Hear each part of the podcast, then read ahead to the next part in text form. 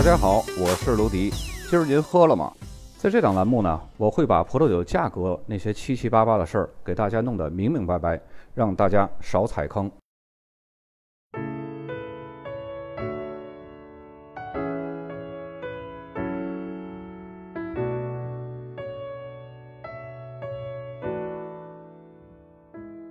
本期节目，咱们沿着地图从皮尔产区呢再往南，就来到了吉奥格拉菲。它也是澳大利亚西澳洲的一个葡萄酒产区，它是位于西澳洲所有葡萄酒产区的中段，是最中间的。那么这个产区呢，是以澳洲西部的吉奥格拉菲海湾来命名的。产区的地理位置呢，是靠近西澳洲印度洋海岸的南端。它的北侧呢，就是我们上期所讲过的那个新兴的皮尔产区；它的西南侧呢，就是大名鼎鼎的玛格丽特河产区；东南侧呢，是黑林谷产区。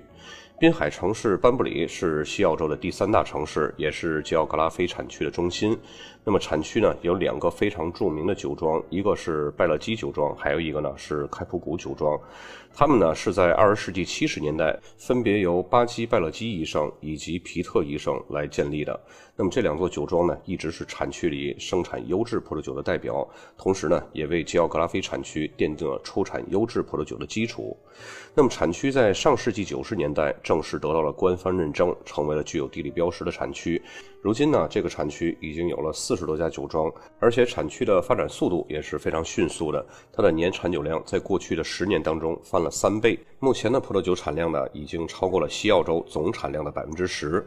总体上说呢，大家看一下地图上，刚好呢，它是处在一个朝向西北的一个海湾地区。这里呢是几乎接触不到南极海洋流过来的比较冰冷的海水，还有凉爽的海风。这样呢也就意味着它的气候要比它著名的邻居玛格丽特河稍微暖和一些。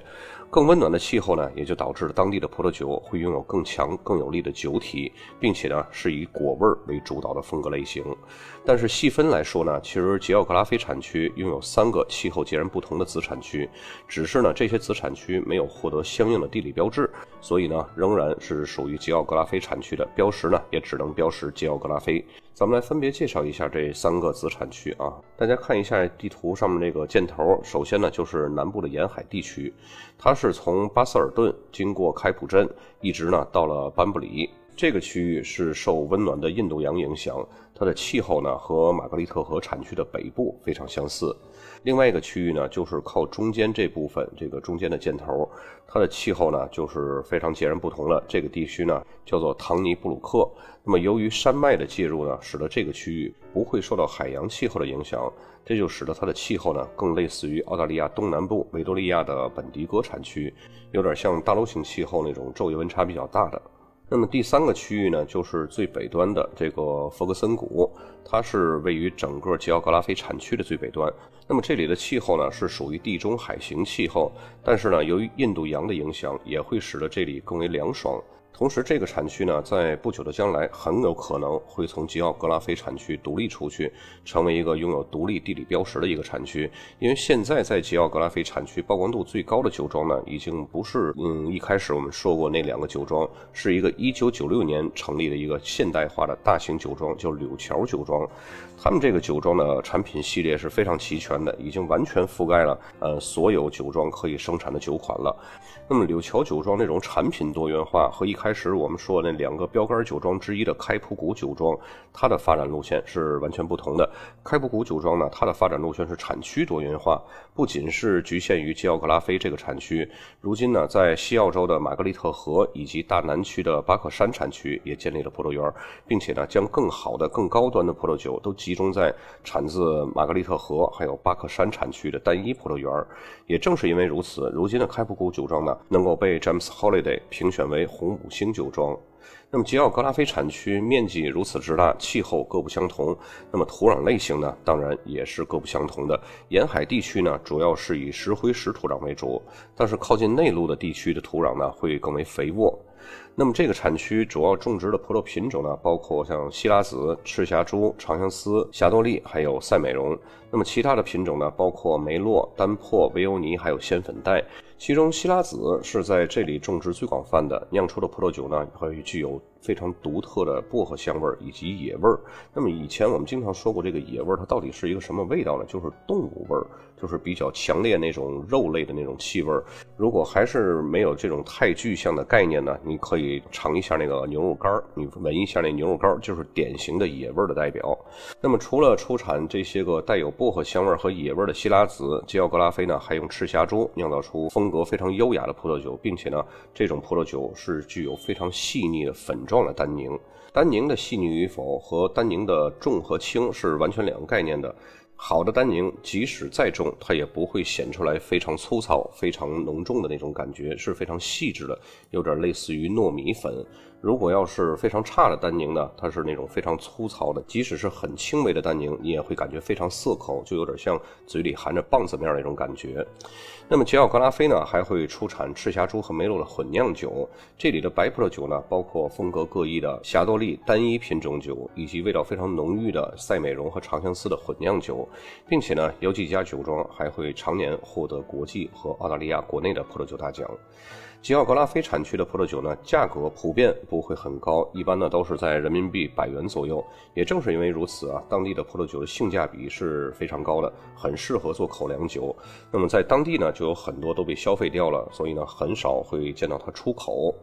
吉奥格拉菲这个地区呢，也是一个非常值得旅游的一个地方。它是距离整个西澳洲的首府珀斯市仅有两个小时的车程，沿途呢可以欣赏到海岸和丛林这些个自然美景。产区内呢还会有非常生动的艺术画廊、大型的咖啡馆、餐馆、啤酒厂以及酒窖品鉴室，可以让游客选择。此外呢，吉奥格拉菲每年还会举办各种有关葡萄酒的一些个活动。其实几乎所有的葡萄酒产区都会有这种活动。不光是澳大利亚，你像从法国的梅多克马拉松到美国的纳帕谷的小火车，几乎都是用尽全力让游客呢，在这种旅游的方式可以深度体验酒庄还有葡萄酒。那么接下来呢，我们来看几张酒标。首先，第一张酒标呢，呃，左边箭头指向的就是吉奥格拉菲这个产区名。吉奥格拉菲旁边的这个就是西澳洲，右边最上面的箭头指向的就是西澳洲。那么西澳洲下面这个红色的字呢，就是希拉子葡萄品种名。那么再往下呢，就是柳桥酒庄。刚刚我们在产区介绍里边也说过，这个酒庄如今是吉奥格拉菲地区曝光率最高，然后产品系列是最多的。那么这款酒的系列呢，就是黑狗黑狗系列。你看那个酒标上还印着一只黑狗嘛？然后再接下来这个酒标呢，右上角箭头指向的也是刘桥酒庄，这和刚刚那个黑狗系列就不一样了啊。这个它也没写是什么系列，你就看是那个蓝蜻蜓吧，就算一个蓝蜻蜓系列的吧。然后左边箭头指向的是吉奥格拉菲产区名，然后吉奥格拉菲旁边就是显示的西澳洲，然后西澳洲的上面呢显示的是霞多丽葡萄品种名。